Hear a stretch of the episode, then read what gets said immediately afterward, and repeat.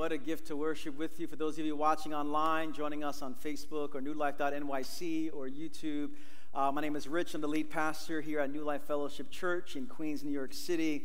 And uh, what a gift it is to lift our voices together in, in worship. At the end of our service, I'll be downstairs. Uh, in the lobby area. And so, if you're new to our church, if we've never met, I've been away for the past couple of weeks. Uh, the first week I was away, I was in California speaking at a church, and then uh, last week uh, leading our School of Formation Leaders Retreat, which was uh, really wonderful. Uh, but it is uh, a gift to be back here to preach. we've been on a series of teachings focused on encounters with the risen Jesus, the ways that in the scriptures Jesus shows up to meet his disciples that are unnerving sometimes, surprising and what we're going to find in our text today is another encounter that Jesus had with a disciple uh, that can be quite curious, the words that he used, but the words that he used in that story are really important for our lives uh, with God, with uh, uh the world, and with one another. But before I get into my message and, and look at this passage, uh, I want to take a moment to offer really a pastoral word regarding the, uh, the, the, leak and subsequent activity in our nation regarding the Supreme Court and, and Roe versus Wade uh, and the whole conversation regarding abortion. And at, at, New Life, over the years, we have not shied away from having hard conversations, have not shied away from looking at some of the larger issues of our society, and to have a, a Christian theological, biblical lens uh, to look at these issues. And so that's what I want to offer for us uh, this morning before I get into uh, my message. Our congregation is so diverse, and these moments in our society really bring to the surface the challenge of our diversity. Not just ethnic diversity, racial diversity, socioeconomic diversity, but the diversity as it relates to the values that we hold. And so, for some of you that have missed it, uh, there was news of the possibility that abortion would no longer be federally uh, protected, but that states would determine whether it should be legal or illegal. And this has resulted in some contentious and some inflammatory speech. And when this pub- information became public, I began to get messages on social media and see messages on social media from folks in our congregation. And some in our congregation rejoiced, seeing this as an answer to prayer and let me know of their elation. And other congregants uh, sent me messages filled with anger and filled with lament. And whenever these moments emerge in our society, really a pastoral word is required, something that takes us deeper than political decision or Supreme Court deliberations, something that gets to the heart of God, something that reflects the kingdom of God.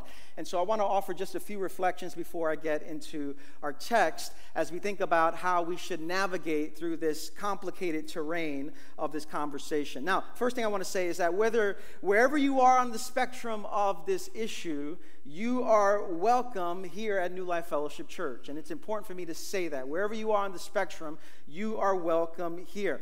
I said that before the 2020 election. Do you remember the 2020 election? Uh, I said that, that whether you were Democrat or Republican, that you were welcome in this congregation. But my hope would be that we would value seeing the perspective of, of others that we would value seeing our values through the lens of the kingdom of God, through the lens of the poured out love of Jesus Christ. And so that's the first thing I need you to see and understand that wherever you are on the spectrum, you're welcome here.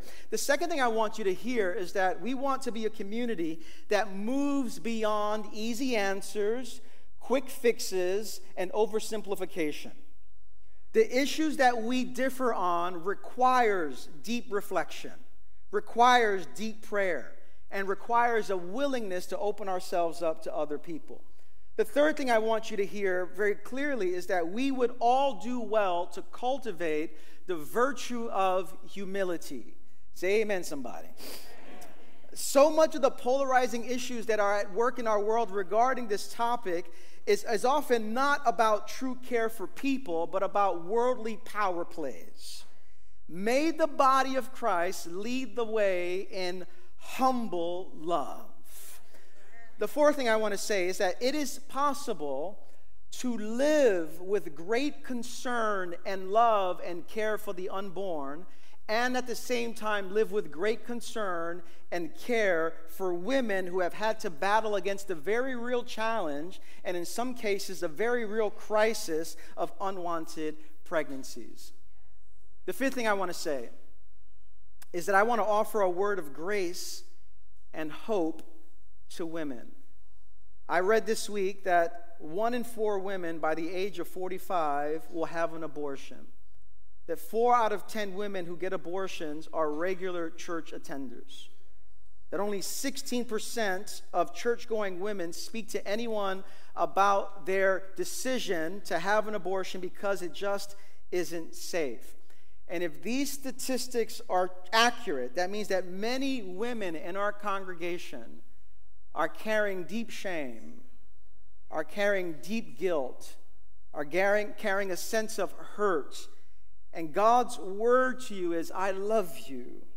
I will not withhold my love from you. May you know that God's heart is aimed at you with love and with grace and with mercy. And then the last thing I want to say is that I'm hoping that our congregation and that our New Life Community Development Corporation can continue to serve vulnerable women and vulnerable families.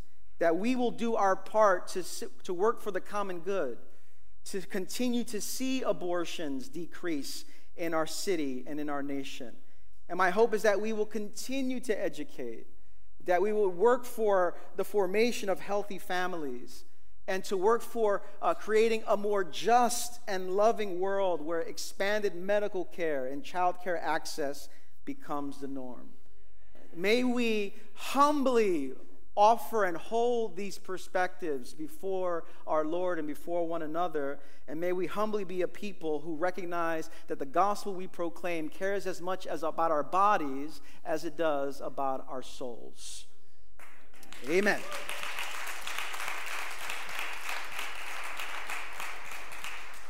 And with that, how about a sermon? John chapter 20, uh, verse number 17. We'll start at verse number 11. I want to offer a word to us as we're still in the Easter season. You might have thought that, well, that was a long time ago, three weeks ago. We're still in the Easter season, highlighting and celebrating the resurrection of Jesus Christ highlighting and celebrating that a new future has been opened up to us because he's alive. And what we find in our story here is a story that reminds us of the complexity and the ways that encounters with Jesus are not always easy to understand. Uh, John 20, beginning of verse number 11, hear the word of the Lord. Now, Mary stood outside the tomb crying. As she wept, she bent over to look into the tomb and saw two angels in white seated where Jesus' body had been, one at the head and the other at the foot. They asked her, Woman, why are you crying? They have taken my Lord away, she said, and I don't know where they have put him. At this, she turned around and saw Jesus standing there, but she did not realize that it was Jesus. He asked her, Woman, why are you crying? Who is it you are looking for. And thinking he was the gardener, she said, Sir, if you have carried him away, tell me where you have put him, and I will get him. And Jesus said to her, Mary. She turned toward him and cried out in Aramaic, Rabboni, which means teacher.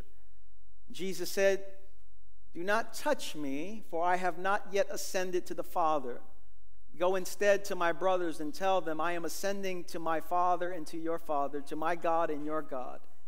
Mary Magdalene went to the disciples with the news, I have seen the Lord. And she told them that he had said these things to her. I want to focus our time really on these four words Jesus says. Jesus said, Do not touch me. Do not touch me. I was tempted to title this sermon, can't touch this. Um, maybe we will put that on the website. Uh, can't touch this here. But I want to focus our time on those words. What does it mean for Mary here, and what does it mean for us as we seek to follow Jesus? Let's pray. Holy Spirit, breathe on us now as we seek to understand the words of our Lord Jesus Christ.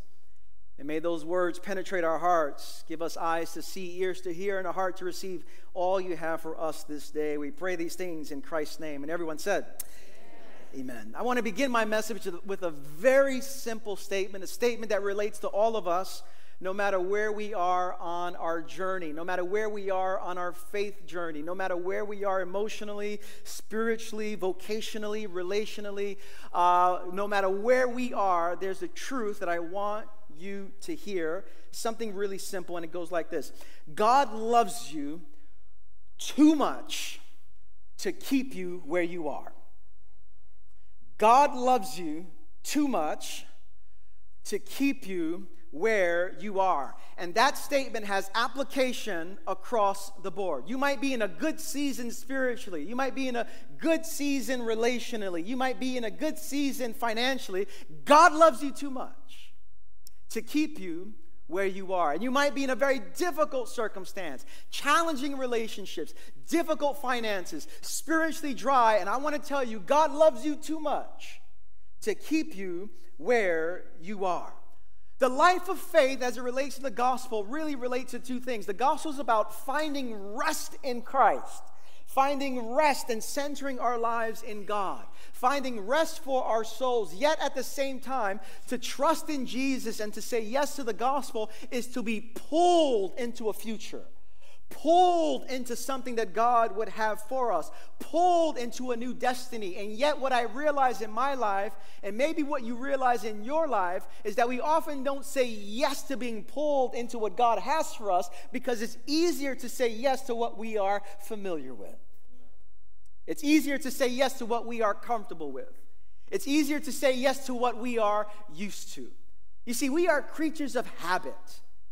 We love things that are familiar. There's nothing wrong with that. Every morning when I wake up, I make the same cup of coffee almost every single morning in the same cup I drink it from. It, I'm a creature of habit.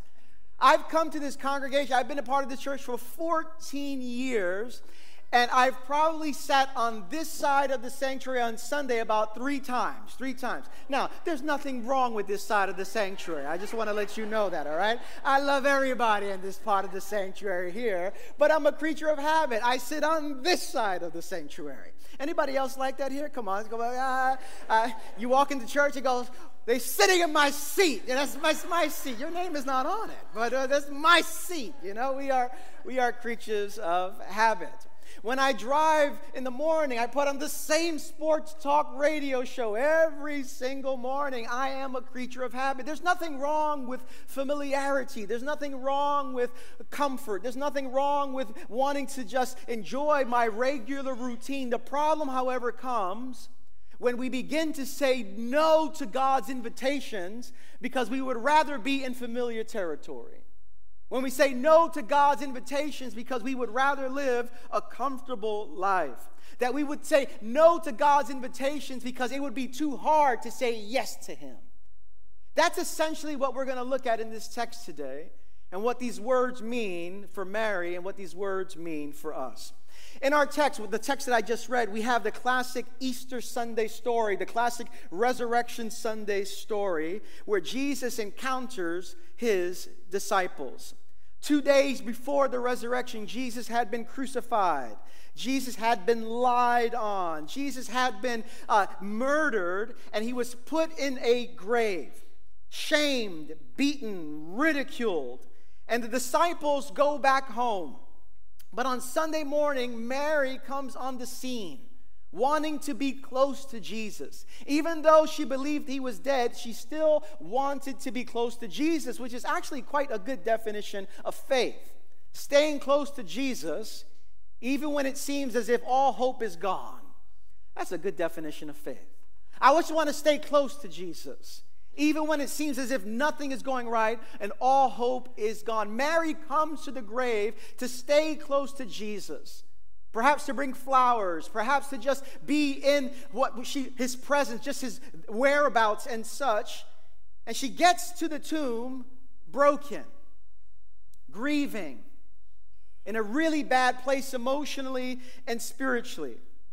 She sees that she gets to the tomb and Christ is already risen from the dead, but she doesn't know this. And as she looks in, she realizes that his body is no longer there. And she begins to weep. Why? It's bad enough that they lied about him. The one in whom did not commit a crime, and not only did not commit a crime, never committed a sin. It's bad enough that they put a crown of thorns on his head. It's bad enough that they crucified him. And now it seems, from where Mary sits and stands, that they stole his body now. Could you imagine the trauma of this? You going to the cemetery to, to visit the remains of a loved one and to find out that the grave where their remains are is no longer there. Could you imagine the trauma, the grief, the confusion? Mary comes on the scene and cannot reconcile what's happening here. But here's the truth of this scripture that I find great solace in Mary does not know where Jesus is, but Jesus knows where Mary is. She doesn't know where Jesus is, but Jesus knows where she is. And this is a word of encouragement for us today because you might not be able to trace the presence of God with your own eyes, but God has his eyes on you, and God sees you, and God is with you. And even though you cannot trace his presence, you can't discern his whereabouts, God always knows where you're at. I had a conversation with the parent of a ninth grader who started going to school in Manhattan. And the ninth grader had to learn how to take the subway to school. And so this parent did the responsible thing. He traveled with his child to school on a number of occasions. And every time that he would go with his child, he would do something a little different to help his child get more acclimated to riding the subway alone. The first time he went with his child to school and sat right next to her on the subway from beginning to end, saying, when you get off here, you walk this way and turn on this block, and, and then you go into the school. And we did, did that a couple of times. The next round, the father joined her but sat in the same subway car but in a different seat, keeping his eyes on his daughter and letting her know that in the event you get lost or you can't remember which way to go, I won't be too far behind you. Just look back, I'll be there to help you. And the person said, okay, that was the second round. The third round was the father said, You're going to go, you're not going to know where I'm at, but I'll see you at all times and I will meet. I think you're you got it now, but I'm to meet you there anyway. You're not to be able to see me, but I'll be able to see you. When we see Jesus in this story, it's the same thing what's happening here. Mary can't see him, but Jesus sees her, and his word to her is, My eyes are always on you. I know where you are, and I will meet you with my love. And so Mary is, is perplexed. Jesus sees her and comes up to have a conversation with her, and she does not know that it's him. And Jesus asks two questions to her two wonderful questions. Two questions that really uh, we should give our mind to, our hearts to, our attention to on a regular basis. Two very simple questions that really get to the essence of our hearts. He says to Mary, why are you crying? And then he says to her, What are you looking for? These are two questions that we would do well to give ourselves to. Why are you crying? Why is there grief in your heart? It's a question God asks you today. For some of us, we need to start paying attention to grief in our hearts. For some of us, we need to take the time to move away from the ways we've been distracting ourselves to pay attention to the, the grief in our hearts. Jesus says, Why are you sad? And then he says, What are you looking for? I love that the Gospels begin. John begins, the first word that Jesus says to his disciples is, What are you looking for? And then when he resurrects from the dead, the first thing he says to his disciples is, What are you looking for? That we are people who are always longing and looking for something. Jesus says, What are you looking for? And she responds, Sir, if you've taken him away, let me know where he is so I can bring him back. And then at that moment, Jesus calls her by name, Mary.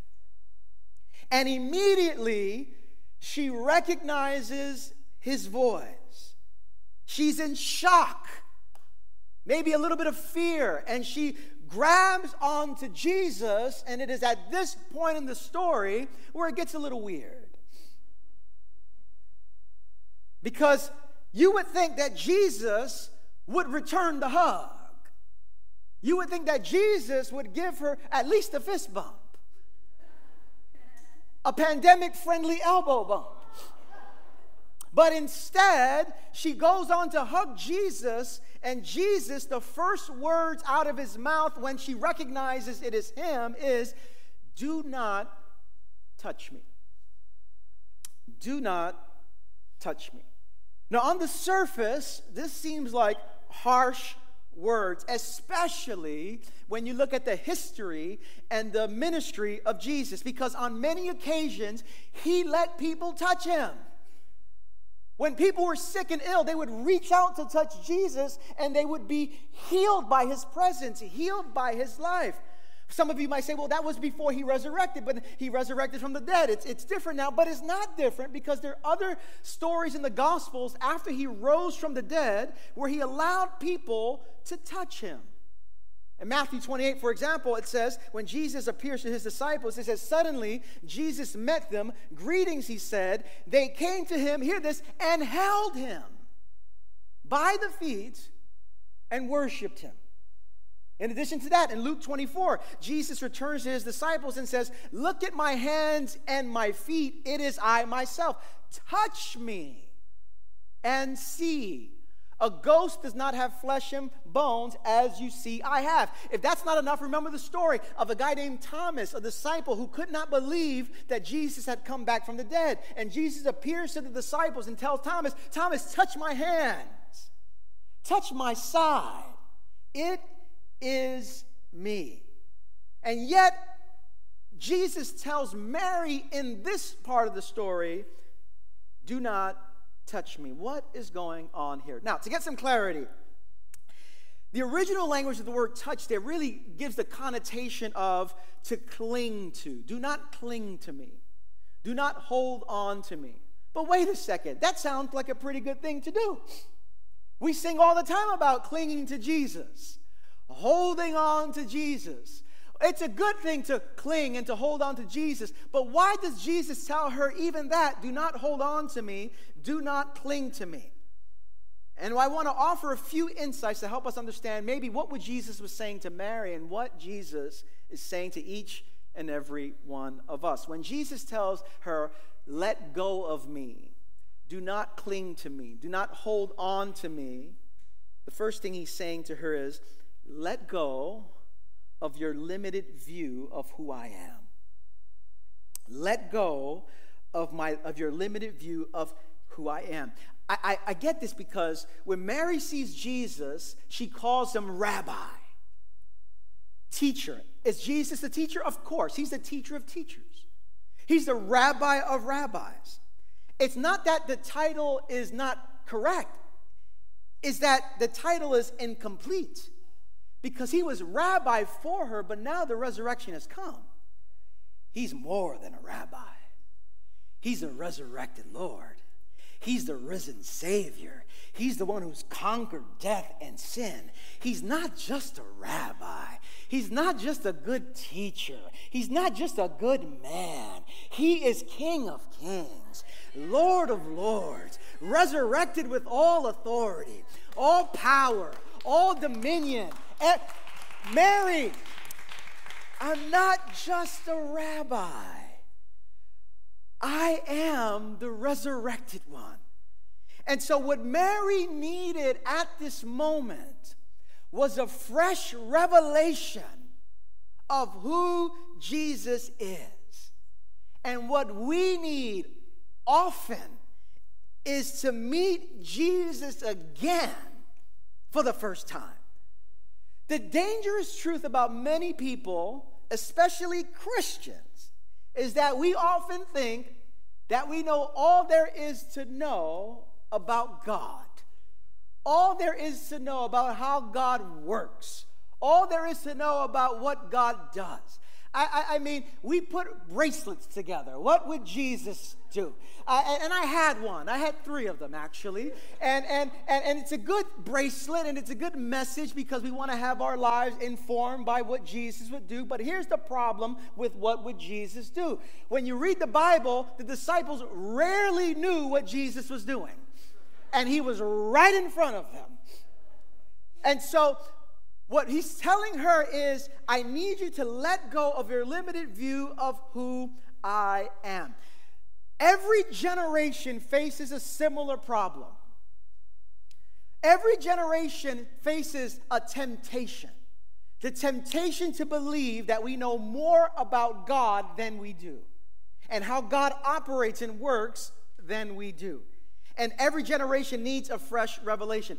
Are we going to allow the testimony of Scripture to give us an accurate picture of who Jesus is? Or are we going to see Jesus through our personal and cultural lens? Are we going to allow the testimony of Scripture to show us who Jesus is, or are we going to allow our personal preferences, our cultural values, to paint a picture of who Jesus is? And what often happens is we like to create a Jesus in our own image. It was the French philosopher Voltaire who said it this way. He said, In the beginning, God created man in his own image, and man has been trying to repay the favor ever since.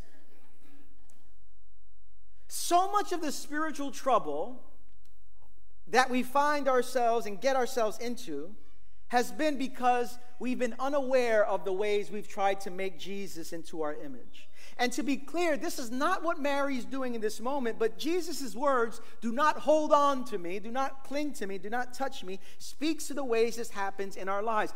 We like to cling to the Jesus we like most. We want to cling to the Jesus who votes like we do. Come on, somebody. But Jesus doesn't vote. I just want to let you know he's, not in the ballot vote. We want to cling to the Jesus who reflects my cultural values. We often have a way of making Jesus into our own image. And what happens when we do that can become actually quite devastating. It was Anne Lamott, the great writer, who said, You can safely assume that you've created God in your own image when it turns out that God hates all the same people you do.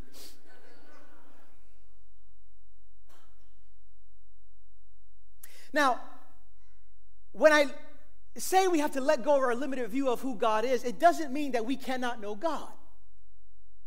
It doesn't mean that we cannot know God deeply. Jesus Christ has come to reveal who God is. And not only did he come to reveal who God is, the New Testament says that Jesus Christ is the fullness of God. Fullness. You want to know who God is like? God is like Jesus.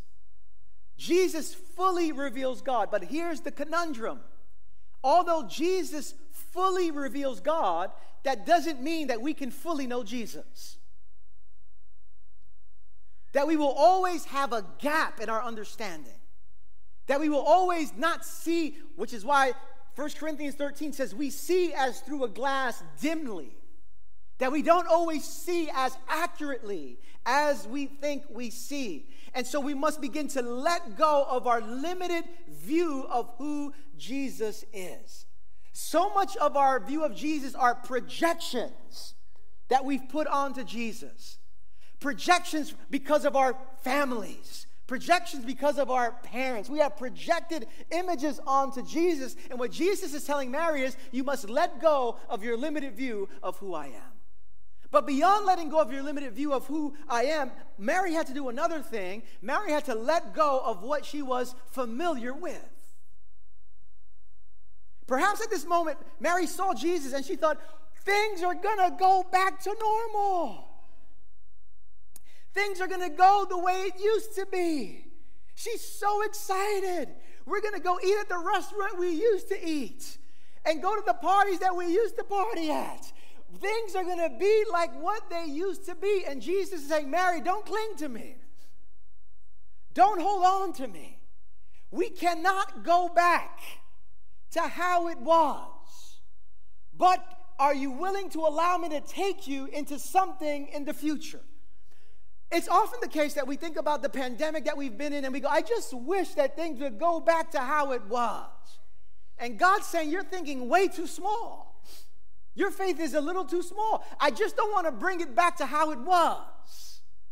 I want to show you that there's a new future available to you, that there's new possibilities that await you that there's life and that there's joy and that there's peace before you. It's not about how can we go back to the good old days. Listen, they weren't all good.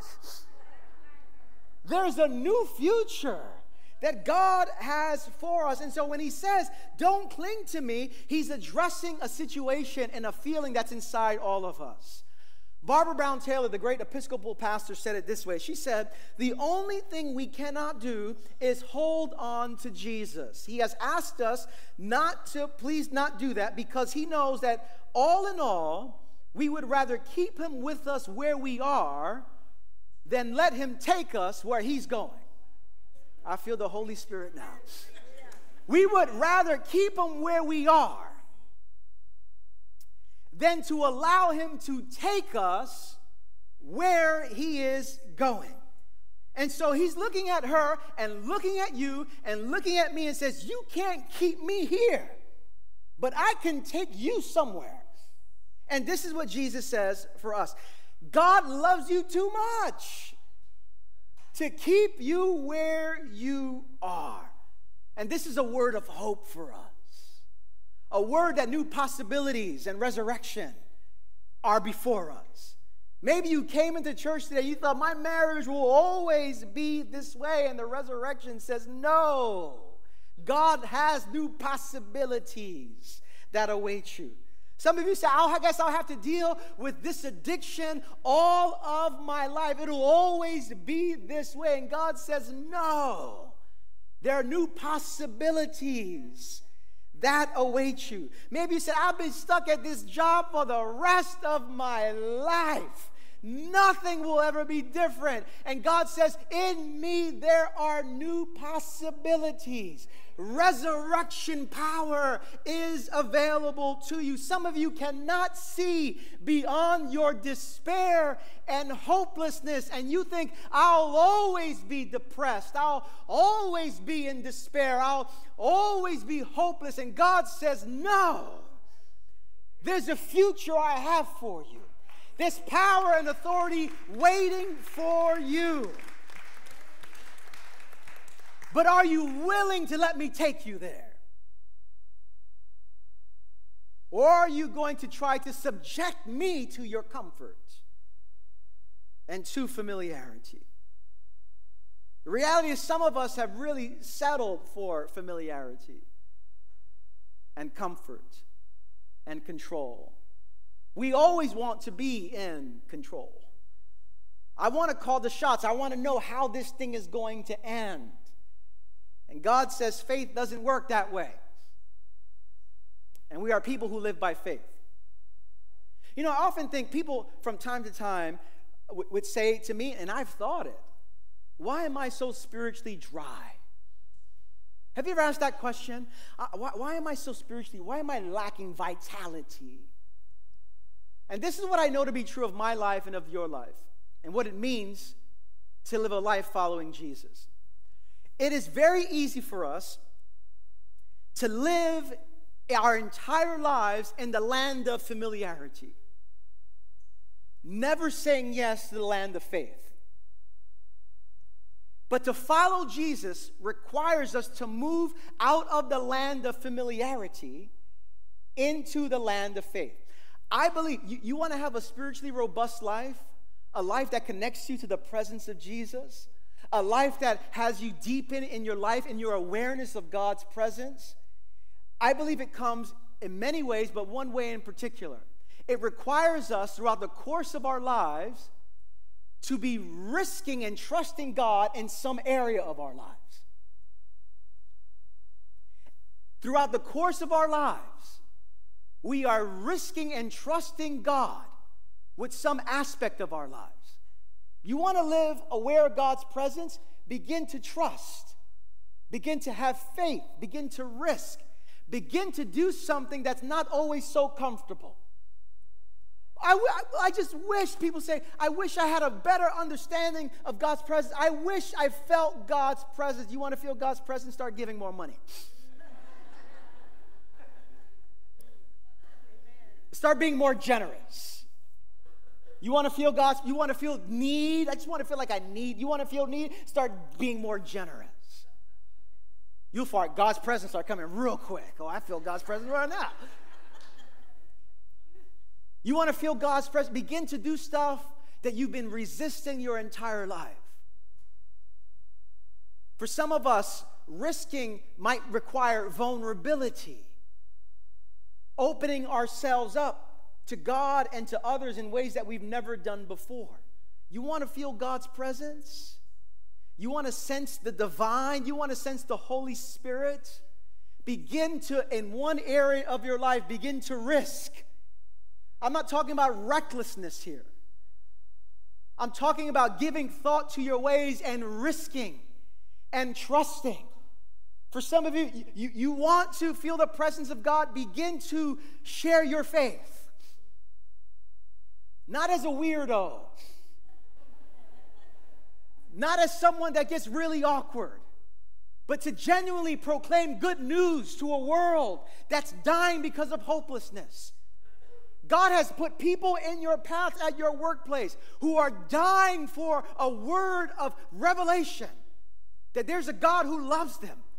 And they have poured out their hearts to you, but you've never said yes to taking the next step and saying, Can I tell you about Jesus? Can I tell you about a God who sees you? You want to feel God's presence? Begin to risk and do stuff that you've resisted your entire life. But instead, it's so easy to cling to the land of familiarity. But it is until we begin to let go of that that we begin to enter into what God has for us. When I think about this, I think about an image from the great writer Henri Nouwen that I've come back to for a number of years. This writer, Henri Nouwen, he, he talked about and he wrote about how he used to go to the circus to spend time with acrobats to see what he can learn about God, to, he, to see what he can learn about spirituality. And he engaged in a conversation with a flying trapeze artist.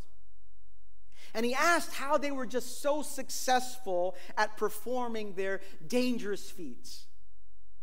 And the guy who we interviewed, this flying trapeze artist, said, As a flyer, I must have complete trust in my catcher. The public might think I'm the greatest star of the trapeze, but the real star is Joe, my catcher. He has to be there with split second precision and grab me out of the air as I come to him in the long jump. And this writer, Henri Nouwen, said, How does it work? And he said, The secret is the flyer does nothing and the catcher does everything.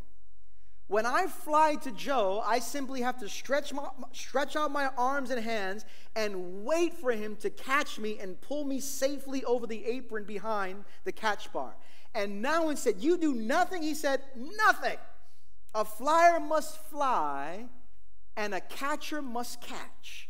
And the flyer must trust with outstretched arms that the catcher will be there for him.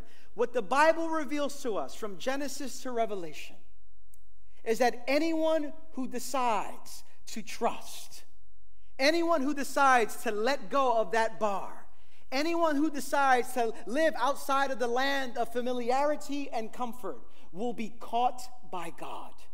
That we have a reliable catcher in God, that God knows where you are at that God, with split second precision, knows how to embrace you, knows how to hold you, knows how to provide for you, knows how to open doors for you. We can trust in the catcher that is God. And so, the question for us, brothers and sisters, very simply is this Where is God calling you to let go? Where is He saying you cannot hold on to this any longer? You must step out of the land of familiarity into the land of faith. trusting that I'm there. And God's word to Mary is God's word to us as well. When he says, Do not touch me, he's saying, Don't have a relation. He's not saying that.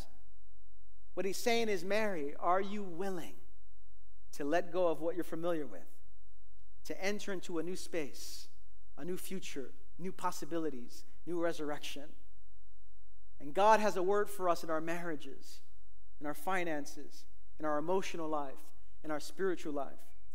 And the invitation, very simply, is as you learn to trust, you will find yourself with a deepening awareness of my presence, that I am with you.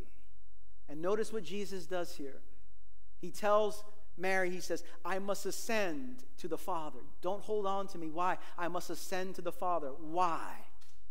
We find out in a couple of weeks in Pentecost, where Jesus says, I just don't want to be next to you. I want to live inside of you. The Holy, if you don't let me go, the Holy Spirit can't come. And I love you too much to just live next to you. I want to dwell inside of you. And that's God's word to us as well.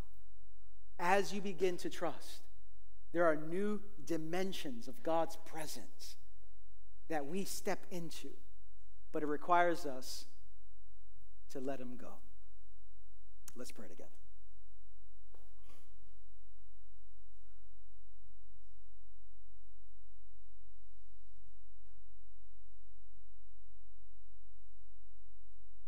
Many of us came to church today and watching online,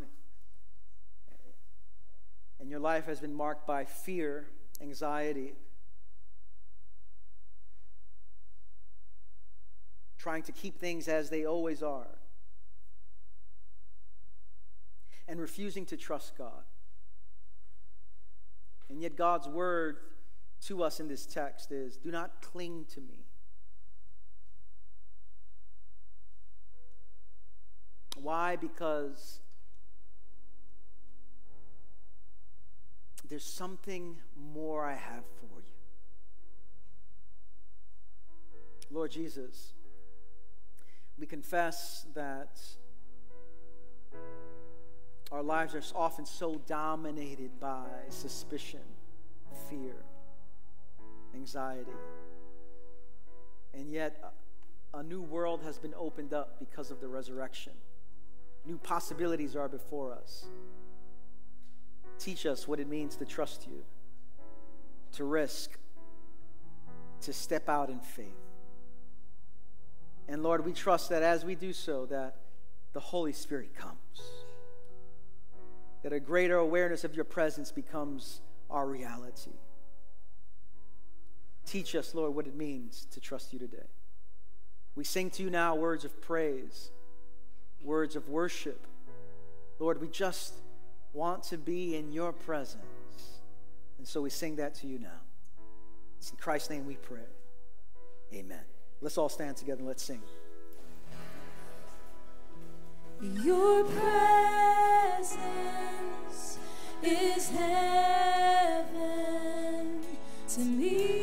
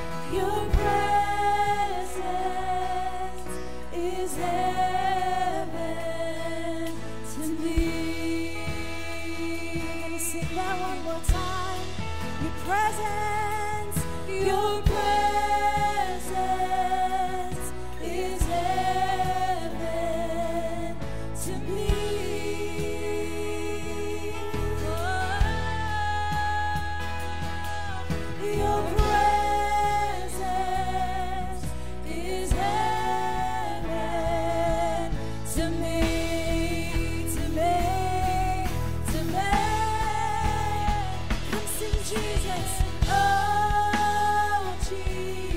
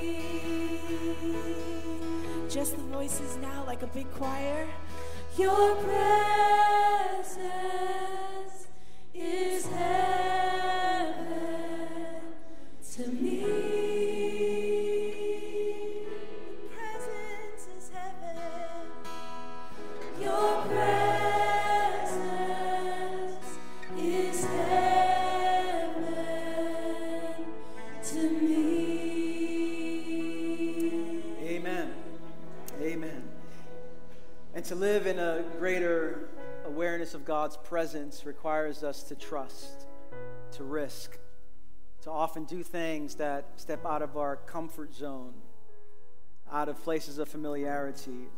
One of the ways that we begin to receive God's presence is as we step into places of vulnerability and receiving prayer. I want to invite our prayer team to come to my right to look at someone and come up to someone and say, I need prayer. I don't have any more answers. I'm at the end of my rope. I need help. Those are things that when we say and what we do, when we do, opens us up to a greater awareness of God's presence. Here's the truth about Christian faith God, right now, is closer to you than you are to yourself. God's presence is always here. What's lacking is our awareness of God's presence. And what we often need to grow in awareness of God's presence is to step out in faith. Where is God inviting you to? What's God calling you into? What's God saying? You've been avoiding this for a long time. Would you trust me with that? Would you trust me with that conversation? Would you trust me with that decision? Would you trust me with this relationship? Can you trust me? And as we open ourselves up to God, a greater awareness of His presence becomes our reality. What did you come to church burdened with today? What did you come to church feeling anxious about today? We want to pray for you. We want to lay hands on you and remind you that God's grace, mercy, presence is for you. And for whatever need you have, we would love to pray for you. Maybe you came into our church today, maybe you're watching online, you've never said yes to Jesus Christ. You've never said yes to following him, to surrendering your life to him. And today, maybe you're sensing deep down in your soul, I, I want to take the next step of faith. And if that's you, you can come up for prayer. You can also very simply text that phrase, yes to Jesus. That's 718 424 0122. And one of our pastors would love to follow up with you and see any ways that we can serve you. At the end of our uh, sermon here, our service, we're going to have a sermon discussion time on, on, uh, on Facebook or on, on Zoom. And so feel free to click on that link on Facebook or on, on YouTube. We'd love to connect with you for about 30 minutes to have a conversation. Maybe uh, you sharing about what God might call you into. But wherever we're at on the journey, may we open ourselves up to new expressions of faith. May we let go and move out of the land of familiarity into the land of faith and trust. And so I want to bless you all as we offer ourselves to that. Let me invite you to open your hands towards heaven to receive a blessing. God loves you too much to keep you where you are. And may the Holy Spirit lead us and guide us to enter into new dimensions of faith and trust, and knowing that God is with us, that He sees us, that He's with us. Brothers and sisters, sons and daughters of the living God, may the Lord bless you and keep you. Make his face to shine upon you and fill you with peace. And may you walk out of this building and out of this online gathering in the power of the Holy Spirit, knowing that God sees you, God loves you, God is with you. And may you trust God with your life, trust God with your relationships, trust God with your finances, trust God with your career. May you live a life trusting in God. And may God meet you, and may God see your every desire, and may God make his face shine on you in beautiful ways. I bless you all today in the strong, in the beautiful, in the resurrected name of Jesus Christ. And everyone said, Amen. Amen. Grace and peace to you all.